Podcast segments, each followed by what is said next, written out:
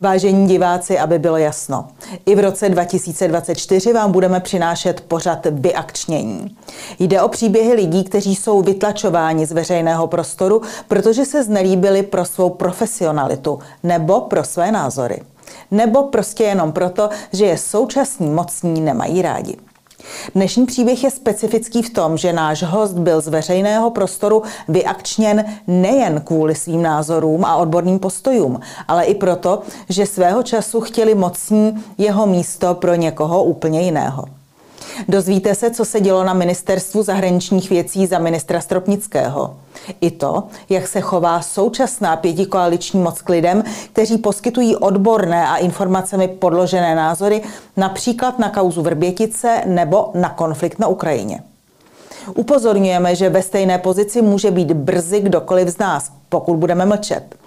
Naším hostem je významný český politolog a vysokoškolský pedagog, bývalý první náměstek ministra zahraničí, bývalý český velvyslanec Paříži, autor řady odborných knih u prestižních světových nakladatelství, profesor Petr Drulák. Dobrý den. Dobrý den, děkuji za pozvání. Pane profesore, vy za sebou máte úctyhodnou kariéru, jak akademickou, tak diplomatickou. Vaše působení v diplomaci i ve vědecké obci je lemováno řadou pobytů v zahraničí a pokud jde o vaše diplomatické působení, tak tam jste byl velvyslancem ve Francii. Do té doby, než jste byl jmenován velvyslancem ve Francii, i potom jeho jmenování, se vaše kariéra odvíjela víceméně, dá se říci, hladce, byť za ní určitě bylo spoustu odborné práce. Ovšem eh, v té Francii, tak tam se na ministerstvu zahraničí, respektive mezi těmi lidmi, kteří určují, kdo bude působit v české diplomaci, něco stalo. Co to bylo? No, když jsem byl velvyslancem ve Francii, tak v určité chvíli uh, si tehdy prezident Zeman řekl, že post velvyslance ve Francii by chtěl dát svému kamarádovi, panu Fleischmanovi, který tehdy byl významným představitelem jednoho z českých médií. A mm, vynutil si víceméně tehdy na ministerstvu zahraničí, aby mě odvolali po vlastně nějakém roce a půl, roce a půl fungování, což musím říct, není v české diplomaci obvyklé. Když se velvyslanec odvolává, tak to už musí udělat nějaký velký průšvih. Aby se odvolal jen tak, že někdo jiný chce jeho post, to se do té doby ve, v české diplomaci nedělalo. E, nicméně, vy jste byl velmi kvalifikovaný, vědělo se o vás také, že vaším prostřednictvím bylo vráceno občanství Milanu Kunderovi, že jste ho přesvědčil k tomu, aby se k takovému kroku odhodlal. Řekněte, jak to probíhalo? To vám řekli, to vám někdo z Prahy zavolal a řekl, eh, pane profesore, tady někdo chce vaše místo, nebo pan prezident s panem premiérem se rozhodli, že to místo má patřit někomu jinému, nebo jak, jak se to odehrávalo? Tak ono to bylo spíš tak, že vlastně mi řekli, že prezident, eh, jako ten úředník, který to měl na starosti, který to vlastně úřadoval a dával dohromady, tak mi tehdy říkal, podívej, on Zeman řekl, že nám bude blokovat všechny velvyslance, pokud mu neuvolníme tu Paříž. Jo, takže říká, no tak já jsem se rozhodl prostě tu Paříž, já jsem se rozhodl jakoby obětovat. Na druhou stranu, buď si jist, že to nebudeme nějak uspěchávat, to znamená, budeš sloužit nějakou dobu dál. Kdyby si pak chtěl jít na nějaký velvyslanecký post, tak ti určitě vyjdeme stříct. Jo? Takže takhle s nějakým způsobem probíhal ten telefonát, který jsem měl někdy v tom létě 2000 a teď přemýšlím si to do 2018, no, takže takhle asi. Eh, jednak mimochodem, kdo byl tehdy ministrem zahraničních věcí? Tak týhle eh, události došlo v posledních dnech, vlastně v posledních dnech ministrování Martina Stropnického, ale myslím si, že on sám byl trochu mimo, protože tehdy byl na nějaké nemocenské, takže to úřadovali jiní, lidé a on tomu jen přihlížel. Eh, nicméně vy jste na velvyslanectví ve Francii pracoval až do prosince roku 2019. Tehdy vás vystřídal pan Fleischmann. Co se dělo po vašem návratu do České republiky? Já jsem po svém návratu mi bylo celkem jasné, že nechci zůstávat v diplomaci, protože já jsem do diplomacie šel s Lubomírem za Orálkem s tím, že budeme českou zahraniční politiku nějak měnit. Myslím, že něco jsme změnili, spoustu věcí jsme nezměnili. A já jsem se tedy chtěl vrátit zpátky do akademického života a pro mě bylo přirozené tedy vrátit se na instituci, kterou jsem do té doby považoval za svoji domovskou a kterou jsem spolu vytvářel, Ústav mezinárodních vztahů. Tedy od ledna 2020 jsem byl pracovníkem, jsem nastoupil jako vědecký pracovník Ústavu mezinárodních vztahů. K tomu Ústavu mezinárodních vztahů se ještě dostaneme. Já jenom předesílám, že jste ho i deset let řídil předtím, než jste tam nastoupil takto po druhé. Zároveň po tom svém návratu jste začal působit na Západočeské univerzitě v Plzni. Zároveň také působíte ve spolku Svatopluk, kde děláte nejrůznější, kde děláte nejrůznější přednášky. Ale nyní se zastavme právě u toho Ústavu mezinárodních vztahů. Vrátil jste se na místo nějakého odborného referenta nebo do jakého pracovního zařazení? Vědecký pracovník. Jo. Většina lidí, kteří pracují v Ústavu mezinárodních vztahů jako výzkumníci, jsou vědečtí pracovníci, pak je tam že jo, šéf vědeckého oddělení ředitel a já jsem tam byl jako řadový vědecký pracovník a tak mi to vyhovovalo.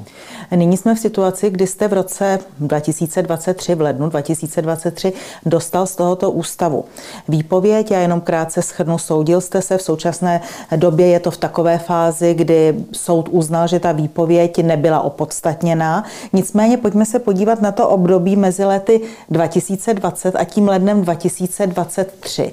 Co se tam dělo? Jak se tam začínaly utahovat šrouby? No, skutečně se ty šrouby utahovaly, protože víte, já jsem si vlastně cenil té funkce toho zařazení řadového pracovníka, protože jsem si to spojoval s určitou svobodou.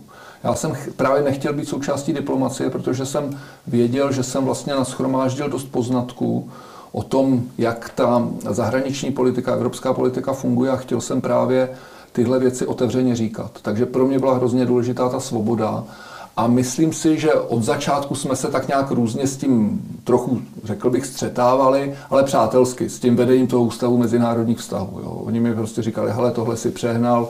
Já jsem říkal, dobře, ale já myslím, že jsem to řekl nějakým způsobem tak, že to není urážlivé a tak dále a tak dále. První zlom, myslím, přišel kolem aféry Vrbětice, kdy jsem prostě napadl tu oficiální verzi. Jo? Napadl jsem tu oficiální verzi a říkal jsem, to, co nám říkají, prostě není celá pravda. Něco zatajují, je tu pár otázek, které nám nejsou schopni odpovědět. A to se vyloženě na ten Ústav mezinárodních vztahů obrátili z ministerstva zahraničí, aby si mě nějak jako disciplinovali. A já jsem měl celkem tehdy víceméně přátelský rozhovor s tehdejším ředitelem. On říkal, že mi vlastně rozumí, že to chápe, ale že prostě ministerstvo zahraničí. Já jsem mu říkal, podívejte se nějaké, myslím, že to je aféra, která se dá ustát. Já, když jsem byl ředitel, tak jsme taky museli řešit občas takovéhle věci. A po Vrběticích víceméně to utichlo. Ale samozřejmě ten velký, ten velký přelom přišel s Ukrajinou. Já jenom předešlu, že Ministerstvo zahraničních věcí je zřizovatelem právě Ústavu mezinárodních vztahů, abychom, abychom věděli, jaká je ta posloupnost.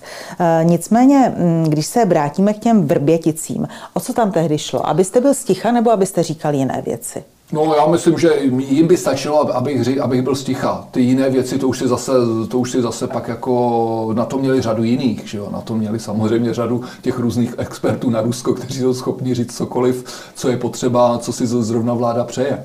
Jim by stačilo, abych byl sticha, abych nespochybňoval oficiální verzi. A pane profesore, vy jste profesor, to je akademická hodnost. Ano. Prošel jste eh, řadou vědeckých a vysokoškolských pracovišť. Jaká je role výzkumníka ve svobodné společnosti? Má mlčet nebo má říkat to, co no. si přeje vládnoucí moc? No já si myslím, že právě výzkumník ve svobodné společnosti se má držet toho, co zná. To znamená, má nějaké metody, má nějaké teorie, má nějakou zkušenost, svojí a má informace, protože ty informace prostě sbírá. A na základě toho, toho, k čemu na základě svého nejlepšího vědomí a svědomí prostě dojde, tak o to by se měl dělit. Jo? Měl by se o to dělit ve výzkumných zprávách a pokud to umí, tak s tím může, by měl jít i do médií, aby o tom mluvil. Takže to je podle mě role výzkumníka a role intelektuála. Prostě ta společnost do těchto lidí něco investuje. Ona je vlastně nechává studovat, ona jim zajišťuje poměrně, myslím si, musím říct, poměrně jako zajímavou existenci, že vlastně ti lidé, co to dělají, to dělají, protože je to pro ně koníček. Tam není velký rozdíl mezi prací a koníčkem. Já jsem to tak vždycky měl, že jsem tím žil. A když teda to společnost, ta společnost tohle všechno vám umožňuje, tak vy byste jí měli podle mého názoru něco vrátit a to, co jí můžete vrátit, je, že to, k čemu vy dojdete, o čem jste přesvědčen, že prostě budete říkat. Takže to, takhle já chápu roli intelektuála anebo roli výzkumníka. Říkal jste, že zlom přišel s Ukrajinou. Co se tehdy začalo vůči vaší osobě v ústavu a ze strany ředitele Ondřeje Dytricha dít?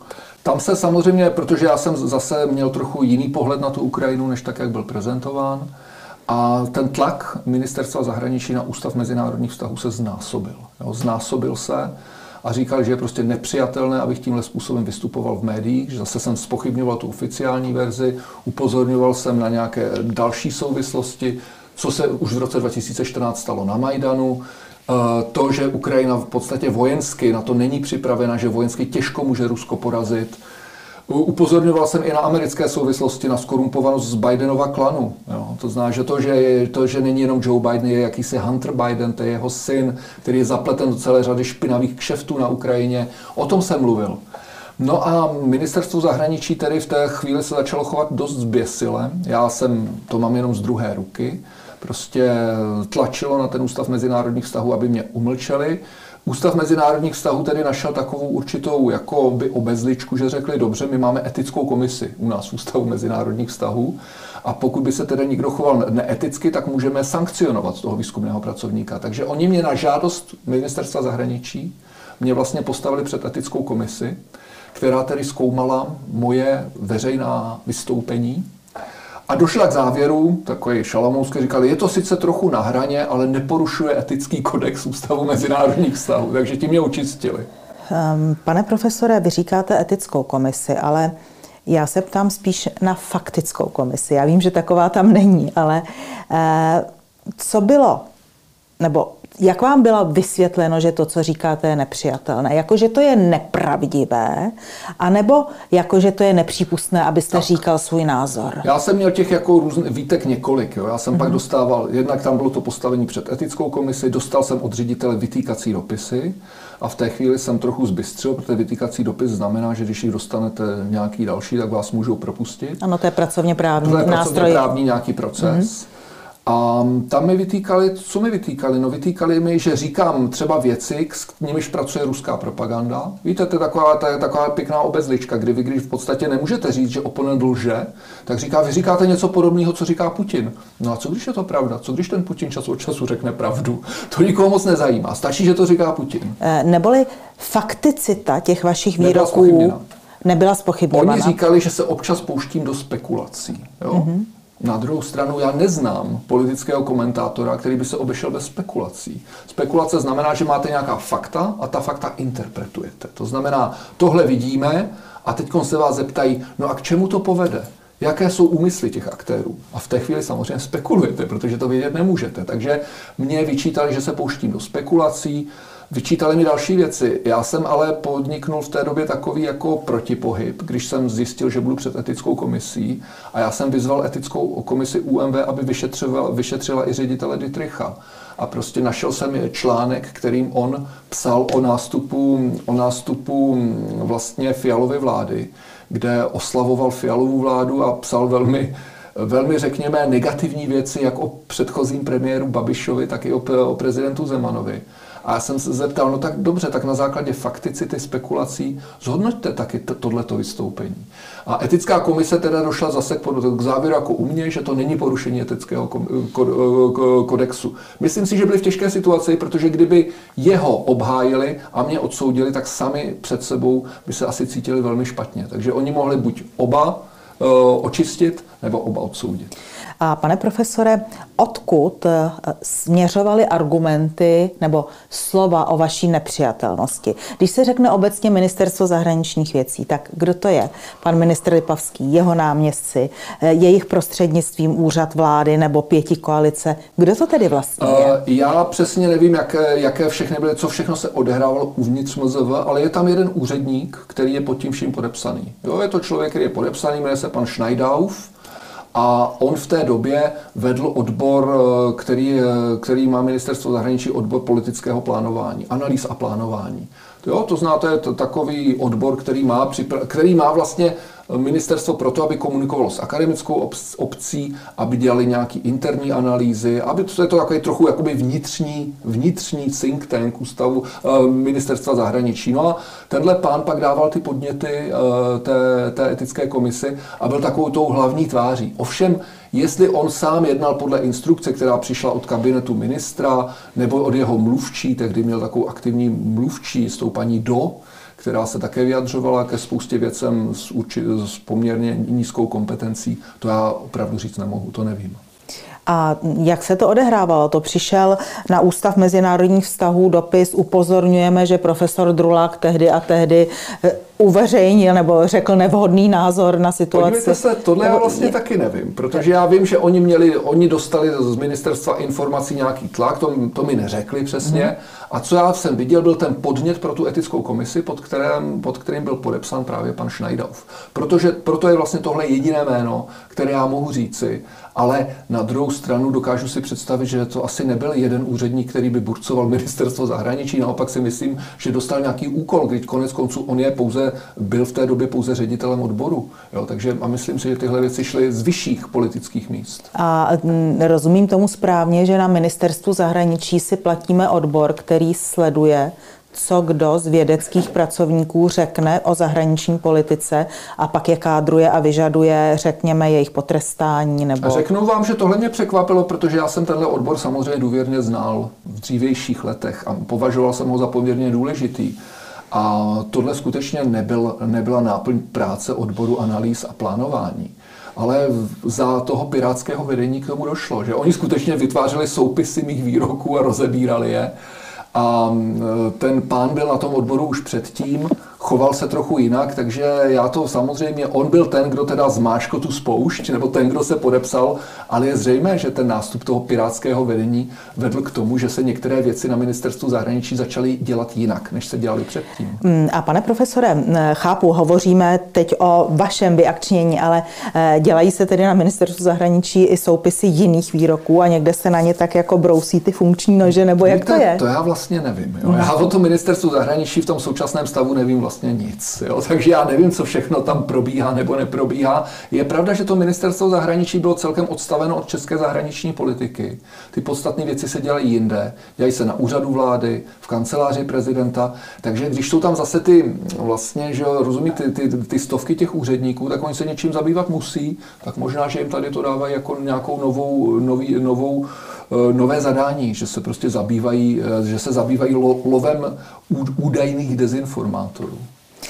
Na to jsem se chtěla zeptat, jestli patří vůbec do náplně jakéhokoliv ministerstva v demokratické společnosti schromažďování jakýchkoliv výroků a, na, a za, následně odsuzování lidí na základě těchto výroků a zasahování do jejich pracovních kariér. Myslím si, že to je trend posledních let. Dříve tomu tak nebylo. Samozřejmě, že to nepatří do té věc, eh, nepatří to do fungování úřadů.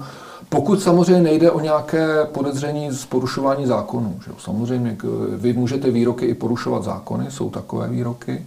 Nicméně tohle nikdy nebylo ve hře. V žádné, ani v té mé kauze, ani v řadě jiných kauz.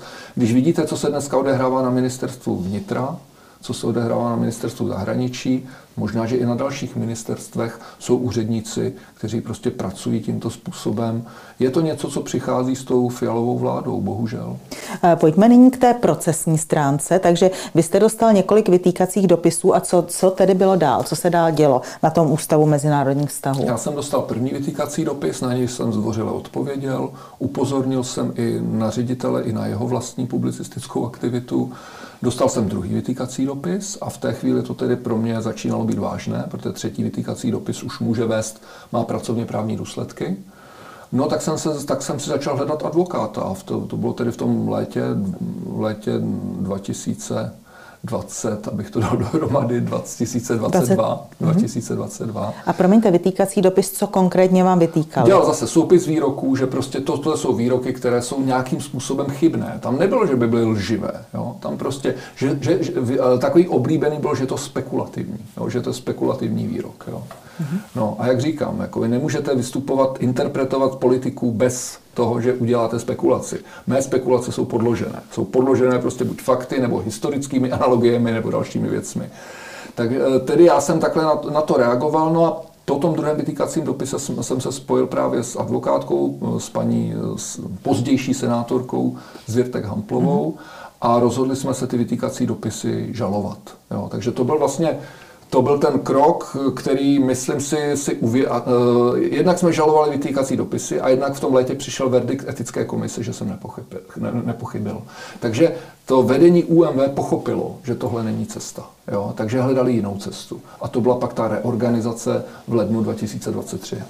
A jak se dopadlo u soudu s těmi vytýkacími dopisy? Tam jsme zatím prohráli a tam se odvoláváme, protože eh, pokud by soud tomu vyhověl, tomu té naší stížnosti, tak by to bylo rozhodnutí precedenční. K tomu ještě nikdy nedošlo a paní eh, advokátka, paní senátorka Zvěrtek Hamplová prostě došla k závěru, že to je něco, že, že to stojí za to to zkusit, že bychom měli tímhle způsobem do toho jít a já jsem přesvědčen, že to je správná cesta, takže my budeme, my budeme dál eh, prostě, budeme v případě v případě nepříznivých rozsudků se budeme odvolávat a uvidíme, jak možná, že ty vyšší instance, které mají už určitý nadhled nad tím, nad, nad, nad tím, nad tou právní litera, literou, jsou schopni interpretovat i v, i v širších společenských souvislostech, že nám dají za pravdu. Než se dostaneme k reorganizaci a k samotné výpovědi, mě by zajímalo, jaká byla atmosféra na tom pracovišti, protože vědělo se, že vy si vyjadřujete svobodně, vědělo se, že ministerstvo zahraničí jde proti vám, vědělo se, že tam jsou vytýkací dopisy, vědělo se, že o vás jedná etická komise, tak jaká tam byla atmosféra? No tak víte, já jsem vlastně větší čas pracoval doma. Jo? To většinou ty vědeští pracovníci tam nechodí každý den do té práce. No a když jsem tak někoho potkával, tak jsem věděl, že někteří se mnou sympatizují a že si myslí, že to vedení vlastně dělá chybu. Jiní neříkali vůbec nic, někteří se bali, jiní, byli přesvědčeni, že vedení dělá správně. Takže já myslím, že to vědecké oddělení bylo určitým způsobem rozděleno. Jo. Určitě tam byli lidé, kteří byli na, na mé straně, a pak tam byli samozřejmě lidé, kteří byli i na straně vedení, nebo kteří hlavně nechtěli vůbec mít nějaký názor, aby se sami nedostali do problémů. A našli se tam lidé, kteří by byli schopni bouchnout do stolu a říct a dost, akademik má mít akademickou svobodu a ne, aby mu úředník diktoval, co smí a nesmí říkat? A v, neslyšel jsem někoho, kdo by to tam takhle, to, takhle řekl. To jsem nevím o tom, jestli si to na těch interních poradách mezi sebou neřekli, ale v mé přítomnosti jsem nic takového, nic takového neslyšel. A pojďme tedy k následným krokům. Takže vytýkací dopisy, jak jste říkal, zřejmě dospělo vedení ústavu nebo pan ředitel Dietrich k tomu, že nejsou cestou a a e, přišla tedy reorganizace a následná výpověď. Jak to probíhalo? To bylo, já jsem vlastně začátkem tohoto roku dostal, e, dostal jako pozvání, že, se mám, že, že ředitel chce se mnou mluvit. Dali mi termín, a já jsem, jo, jsem přijel na to, na to jednání. Nevěděl jsem vlastně, oč jde. Nevěděl jsem, oč jde.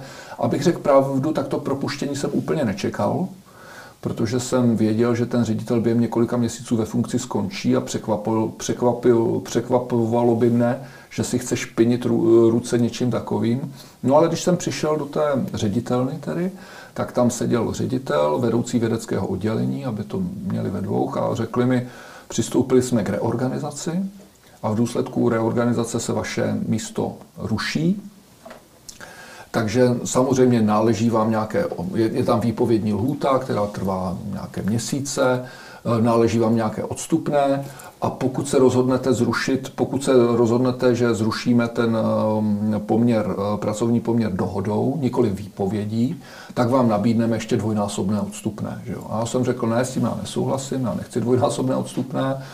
Řekl jsem jim, že to vnímám jako účelovou věc, podepsal jsem jim převzetí, eh, eh, převzetí té výpovědi. No a tím to vlastně skončilo. Od té doby jsem vlastně v Ústavu mezinárodních vztahů snad ani nebyl. Jednou jsem tam možná něco nesl, ještě nějaké věci, které jsem měl zapůjčené, ale vlastně jsem tam už nebyl. Pak. Nicméně soud v uplynulých dnech naznal, že ta výpověď je neplatná. Proč? Čím to odůvodnil? My jsme argumentovali u toho soudu, že je účelová, protože oni, protože oni to zakládali na tom, že v rámci reorganizace vlastně ruší všechny poloviční úvazky. Jo? Já tím, jak jsem v roce 2020 nastoupil na Západočeskou univerzitu v Plzni, tam jsem nastoupil na plný úvazek, tak ten úvazek na Ústavu mezinárodních vztahů jsem si snížil na poloviční. A oni argumentovali tím, že se teda ruší všechny poloviční úvazky. Jo? Takže tím, že se dělá ta reorganizace, my jsme poukázali na to, že k tomu vlastně nedošlo. Jo? Že jestli v lednu 2023 e, zrušili poloviční úvazky, tak hned v únoru a březnu vytvořili zase nové. Jo? Takže ta účelovost tam byla zřejmá a byly tam další argumenty. Jo? Takže já myslím, že ty naše argumenty byly celkem jasné a jsem rád, že soud je vyhodnotil tímto způsobem. A mm, ta účelovost také samozřejmě asi čouhala z toho, že se mě pokoušeli zbavit jiným způsobem a pak jim to uznali, že ten způsob předchozí by nebyl možná právně tak snadný jako ta reorganizace, protože reorganizace jsou poměrně efektivní nástroj, když se chcete někoho zbavit. Eh, v čele ústavu je nyní pan uh, Mac Brown. Mats Brown. Mats Brown, ano. Uh, kde pracuje pan ředitel Ondřej Dietrich, který už odešel? No, mm, pan, pan Dietrich dneska pracuje v Paříži, tam je vlastně takový think tank Evropské unie, to znamená Evropský institut Evropské unie pro, pro bezpečnostní studia, to znamená to prestižní evropská instituce. To je instituce, v které vlastně, která je řízena přímo, že jo, Evrop, institu, jednak institucemi Evropské unie a také velvyslancemi členských států. Takže tam vlastně je teď v té Paříži a já jsem si vlastně kladl otázku, proč se do toho pouští. A říkal jsem si, co mu vlastně to ministerstvo zahraničí slíbilo za to, že si bude takhle špinit ruce. No tak teď to víme. Vy jste mi také prozradil, že čas od času přednášíte na Pařížském institutu politických věd. Řekněte, jaká je tam atmosféra? Je to tam podobné, tak jako vy jste to zažíval u nás na Ústavu mezinárodních vztahů, a nebo je tam atmosféra jiná z hlediska akademické svobody? Tam je to taky velmi složitý, ale já, já musím říct, že já tam učím mezinárodní, já tam učím mezinárodní studenty. Jo? Já jsem tam na zvláštní fakultě, která je pro mezinárodní studenty a která je připravuje na diplomaci a učit, učím tam diplomatickou praxi a tam z tohohle hlediska, já tam vždycky přijedu dvakrát, třikrát za semestr, odučím, co mám, takže tu vnitřní atmosféru úplně neznám, ale vím, že na těch prestižních akademických institucích ve Francii je atmosféra zastrašování velmi rozšířená, mnohem silnější než na našich. Jo, takže když tam vlastně někdo by byl nositel názorů, které by třeba se dali říct, že jsou blízké Marine Le Penové, jo, nebo Eriku Zemurovi, když by někdo říkal, že prostě migraci je potřeba zastavit a že integrace se nepovedla a že, gender, a že to genderové bláznění je šílené, tak v té chvíli by skutečně ohrožoval svoje, svoji akademickou kariéru na francouzské univerzitě. Ale jak říkám, já jsem na fakultě, která je od tohoto izolovaná, je to mezinárodní fakulta s mezinárodními profesory, držím se prostě, mluvím tam o řemesle diplomata, takže osobně tam nic takového neza, neza, neza, nezažívám ale čas od času jsou medializované, že jo, medializované eh, případy, kdy se profesoři tam dostávají také do velmi těžké situace. Hmm, vraťme se zpátky do situace v Ústavu mezinárodních vztahů, takže v tuto chvíli ta vaše výpověď je zatím nepravomocně neplatná, pokud tomu dobře tak no, nepravomoc, to, to znamená je platná. Nepravomoc je neplatná znamená, že je platná. Ano. A případ, její případné zneplatnění přijde až s pravomocným rozsudkem soudu. Mm-hmm. Ten rozsudek padl, ale podle neoficiálních informací se Ústav mezinárodních vztahů snad proti tomu odvolává, takže patrně ten soudní spor bude pokračovat i v novém roce. Ehm, jak se k vám chovají bývalí kolegové, nebo já nevím, jestli bývalí nebo současní, ale prostě lidé z Ústavu mezinárodních vztahů. Kontaktovali vás nějak v souvislosti s tím soudním jednáním? Ne, já jsem s nimi žádný kontakt kontakt neměl. Je, vím, že jeden kolega, který vlastně skončil v Ústavu mezinárodních vztahů také, tak, se mě, tak mě kontaktoval v nějaké praktické pomoci, ale s nikým z nich vlastně žádný kontakt nemám. S nikým z Ústavu mezinárodních um, vztahů. Pane profesore, může být vědecké pracoviště relevantní ve chvíli, kdy nepřipouští diskusy, kdy nepřipouští různé názory? No, to je právě absurdita té současné situace. No, samozřejmě, že nemůže. Víte, já, když jsem byl ředitel Ústavu mezinárodních vztahů, tak jsme se samozřejmě do těch sporů s ministerstvem zahraničí opakovaně dostávali. A protože to ministerstvo zahraničí vždycky říká, hele, ten je od vás a říká něco jiného, než co chceme my. Že jo? No a my jsme pak našli takové řešení s tím ministerstvem zahraničí a říkali jsme, no dobře, ale jako co teda s ním máme dělat? Jo? Přece mu nebudu říkat, že nemá říkat věci, který, na, na který, nějakým, který si on dokáže vědecky obhájit, a třeba to řešení bylo dobře, tak ať vystupuje v médiích, ale ne pod hlavičkou Ústavu mezinárodních vztahů. Ať prostě vystupuje jako politolog. Jo? No a tohle bylo řešení, které mi přišlo rozumné. Není to samozřejmě řešení úplně ideální, ale chápu to. No a já jsem vlastně vycházel z toho tedy, že když já tedy budu vystupovat v médiích a budu vždycky říkat ne, napište politolog nebo Západočeská univerzita, tak jako to bude moc fungovat tímhle způsobem. Ne, ministerstvo zahraničí chtělo mnohem víc, takže oni tam už nejde vlastně o to, že si říkají ten ústav, který je s námi spojen, říká věci, které jdou vyloženě proti nám, ale už prostě nechtějí, aby vůbec zazněly ty věci. Jo. Takže to, to je, to je určitý posun. Samozřejmě, pokud má ten odborný výzkum mít nějakou váhu, tak musí být prostě předmětem debaty, volné debaty, kritiky a ta kritika často prostě bude mít i veřejný charakter, nebude pouze interní. Jo. Vy také působíte na Západočeské univerzitě v Plzni. Jak je to s akademickou svobodou tam? Je to jiné než v Ústavu mezinárodních vztahů? Já jsem tam zatím nenarazil na žádné bariéry. To znamená, zatím je to tak, že učím to, co učím, názory, které říkám, říkám. Samozřejmě, já když říkám nějaký názor, tak se to snažím, tak to dělám způsobem, který je podložený. To znamená, ukazuju na nějaká fakta. Takže já když třeba vykládám realistickou teorii mezinárodních vztahů, to je třeba teorie, jejímž nejvýznamnějším žijícím stoupencem je dnes John Mearsheimer, který se hodně třeba vyjadřuje k válce na Ukrajině. A tak ta realistická teorie je velmi kritická k tomu, co říkají američané, co říkáme my, co říká Brusel o válce na Ukrajině. A říkám, podívejte se, realisté toto říkají o válce na Ukrajině, realismus je respektovaná teorie. Takže já to považuji za svou povinnost, prostě studenty s tím seznamovat. Dokonce v letošním roce studenti, jeden studentský spolek tam uspořádal takovou veřejnou disputaci mezi panem Romancovem a mnou, kde jsme právě k Ukrajině mluvili. Jo? A ta disputace byla úspěšná, bylo to prostě byla plná, byl tam plný přednáškový sál a mm, prostě každý jsme obhajovali to svoje stanovisko. Samozřejmě vím, že vedení fakulty dostávalo rozhořčené dopisy, jak je možné, že mi umožňují vůbec vystoupit, ale myslím si, že to tam jako docela ustáli zatím. Jo? A říkají, ne, prostě je tu akademická půda a tam, když ten názor je nějak podložený, tak prostě tu má své místo. Myslím si, že to tam funguje zatím, jak má. Kde se podle vás bere ta chuť potlačovat názory druhých, to znamená nezúčastnit se diskuse, to znamená nema, nenamáhat si mozkové závity, to znamená vyhnout se tomu, aby člověk musel argumentovat a obhajovat a přesvědčovat. Já myslím, že tahle snaha je maximální v okamžiku, kdy víte, že nemáte ty argumenty. Jo? Protože samozřejmě, když máte argumenty, tak šikovný propagandista si s tím umí poradit. Jenomže já myslím, že ta současná elita se dostává do situace, kdy jim opravdu ty argumenty docházejí. Oni nemají čím argumentovat takže mohu jedině umlčovat. Pojďme k dalšímu umlčení, ke kterému došlo v těchto dnech. Je to zpráva, která proběhla médii a sice bývalý velvyslanec Drulák vyděsil rodiče studentů, škola přednášku zrušila. Stalo se to v první polovině prosince, stalo se to na biskupském gymnáziu Neumana v Českých Budějovicích. Jak to tedy bylo? O čem jste měl přednášet? Pro koho?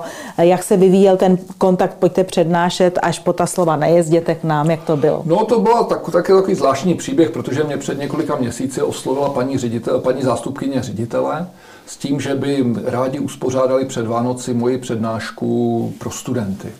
A, a domluvili jsme se na tématu, já jsem říkal nějaké geopolitické aspekty současného světa, prostě široká před, přednáška, kde bych mluvil o válce na Ukrajině, o tom, co se děje na Blízkém východě, co se děje v Číně a tak dále. Prostě takový, řekněme, letem světem hlavní otázky současné světové politiky. Takhle to bylo myšleno.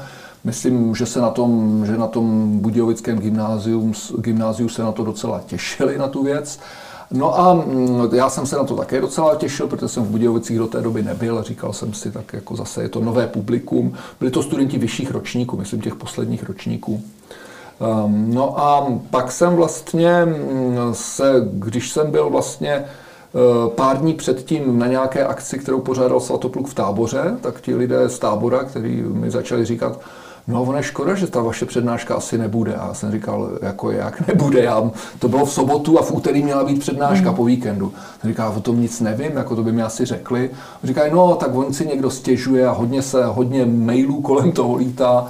No tak jsem byl trochu znejištěn. No a pak v pondělí vlastně, tedy den před tou přednáškou, mi zavolal sám pan ředitel, s nímž jsem do té doby v kontaktu nebyl a říkal, podívejte se, mě se tady hrozně rozdělil, mě se tu úplně rozdělil profesorský sbor, jsou tu vaši příznivci, vaši odpůrci a ty odpůrci nechtějí, abyste vystupoval a mě se to tady hrozně hádá, takže já bych byl rád, když jsme to teď zrušili a pak ji třeba uskutečnili v nějakém jiném formátu, kde by byl třeba někdo i z druhé strany. Jo, mluvil třeba o Petru Kolářovi nebo o někam takovým, nějaký poradce prezidenta, že to, jo, takže On to konzultoval taky s nějakým zase jiným poradcem prezidenta, který tam snad učí, jakýsi pan Šesták. Takže to jsem to vzal na vědomí, no tak jako samozřejmě, když mě nechtějí, tak co s tím, co s tím mám dělat, no ale pak se to také dozvěděla média, tak to začala medializovat tu celou tu situaci. No a já jsem se pak také mezi tím dozvěděl různé další okolnosti. Dostal se mi do, ruku, do ruky také komunikace, z níž jeden z těch pedagogů, kteří se zasloužili o to zrušení, komunikoval se svými studenty. V té komunikaci uváděl věci, které byly vyloženě nepravdivé, které mají charakter pomluvy. A já jsem tedy se obrátil tedy i na to zase na ředitele gymnázia a požádal jsem ho o nápravu. Jo? Že prostě, ať se ty studenti, ať se je potřeba, aby prostě ti studenti se dozvěděli, že to, co jim říkal ten pedagog, prostě není pravda a že si tohle prostě nemůže dovolovat. To znamená, jedna věc je, když se mnou nesouhlasí a samozřejmě se mnou může nesouhlasit a druhá věc je, když uvádí nepravdivé skutečnosti a ten pedagog prostě těm studentům prostě očividně lhal. A to, to jsem tedy říkal, že nechci jen tak nechat a požádal jsem pana ředitele o nápravu a věřím, že, se, že to vyvedení na tom bude nějakým způsobem adekvátně reagovat. Víte, vy jste řekl teď mnoho věcí, které vzbuzují další a další otázky. Rozdělený profesorský sbor, tak kde jinde by se měla tříbit diskuse, než mezi profesorským sborem i třeba v té zborovně a mezi studenty, tak eh, jak je možné to, že člověk, který by mohl názorově rozdělovat, ten by přeci měl být požehnáním pro tu školu, aby se mohli lidé přijít, aby mohli argumentovat, aby se mohli třeba i pohádat. No, jako, no. ale určitě by to byl moment, který by byl proto, aby eh, ten, těm studentům umožnil otevřít ty mozkové závity a myslet. A místo toho no měl bych rozdělený učitelský sbor, tak raději nejezděte. Já jenom předesílám, že tady to je biskupské gymnázium, na které přispívá také stát. Myslíte že si, že daňoví poplatníci vůbec vědí, co se děje ve zborovnách těch no. škol, na které stát přispívá? No, to asi úplně nevědí a víte, ale tam je problém, jako jak my začínáme přistupovat vlastně k té hodnotě té diskuse. Jo. Já myslím, že se v té společnosti tak rozšířilo, že je tu prostě nějaká oficiální pravda a že ten, kdo ji spochybňuje, je škůdce. Že už to ty lidi ani nenapadá, že ta pravda vlastně se vytváří v té, v té, v té diskusi a že ta pravda, zejména pravda o politických nějakých skutečnostech, je velmi proměnlivá a že bez té diskuze právě uvízneme většinou na nějakém omylu. Víte, já měl takovou zkušenost z Plzně, když jsem jako se studenty, když jsem třeba s ním jim říkal svůj pohled na Ukrajinu, ať se oni se se mnou hádali, říkali prostě ne, tak to není a tak jsme vedli diskusy. A já jsem pak říkal, no tak já děkuji za tu debatu a ti, kteří vystoupili v té debatě, tak ty dostanou ty body, protože byli aktivní na semináři. A ten jeden říkal, Jo, takhle, takže my takhle, když se hádáme, jak ještě dostaneme body. A jsem říkal, no jasně, a on říkal, no to je dobrý.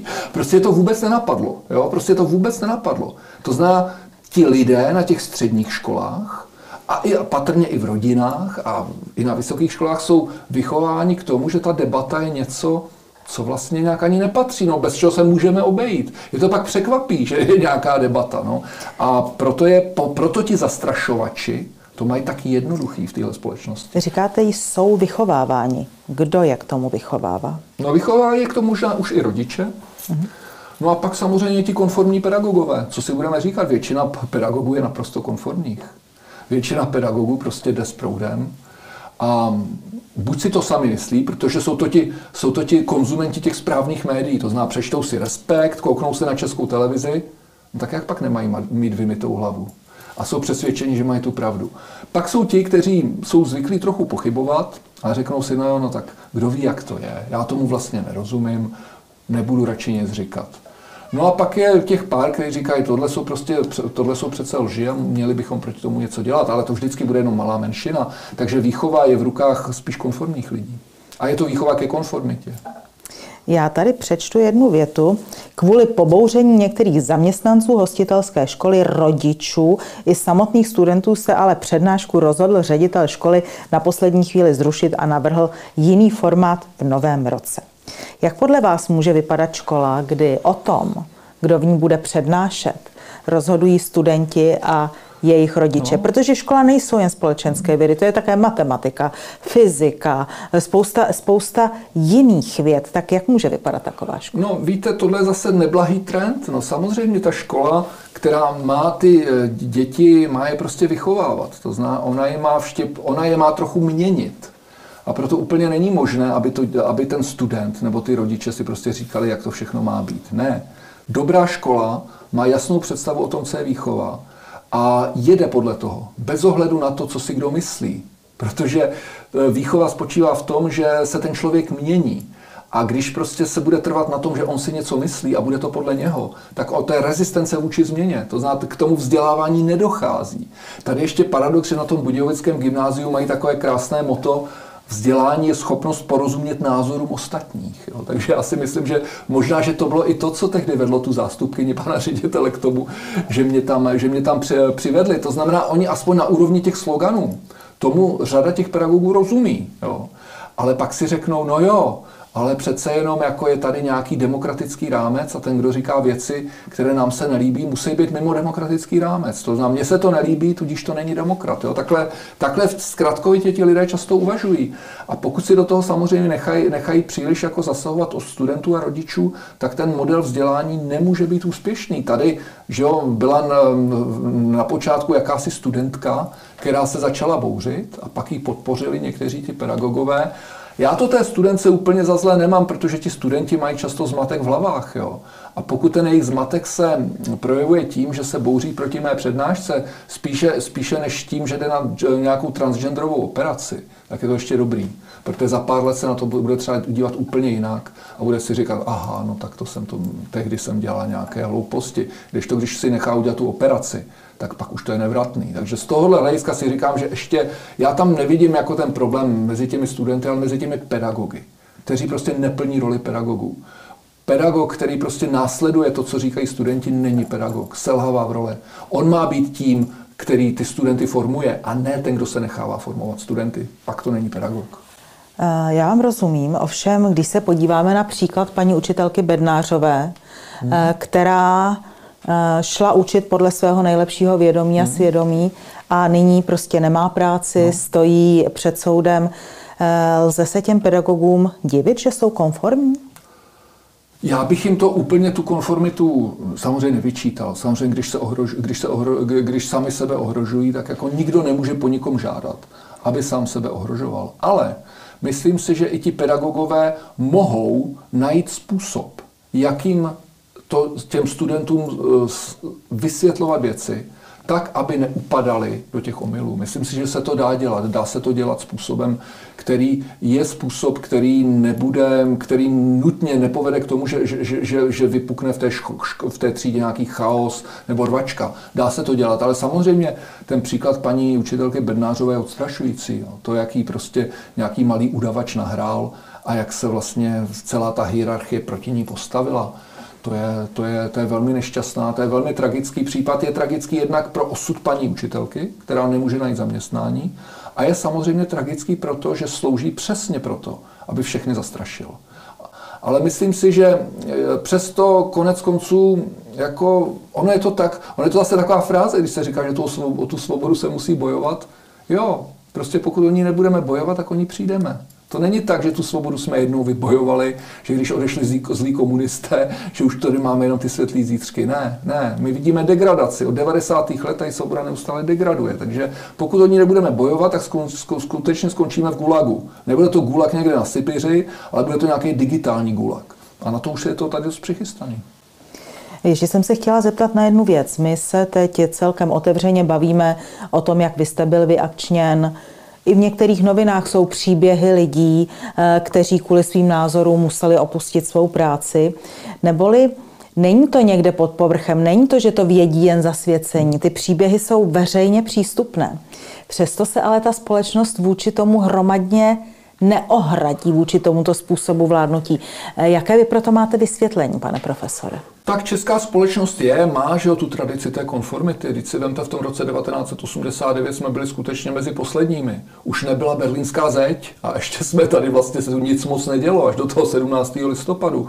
Tedy česká společnost nemá úplně ten revoluční charakter.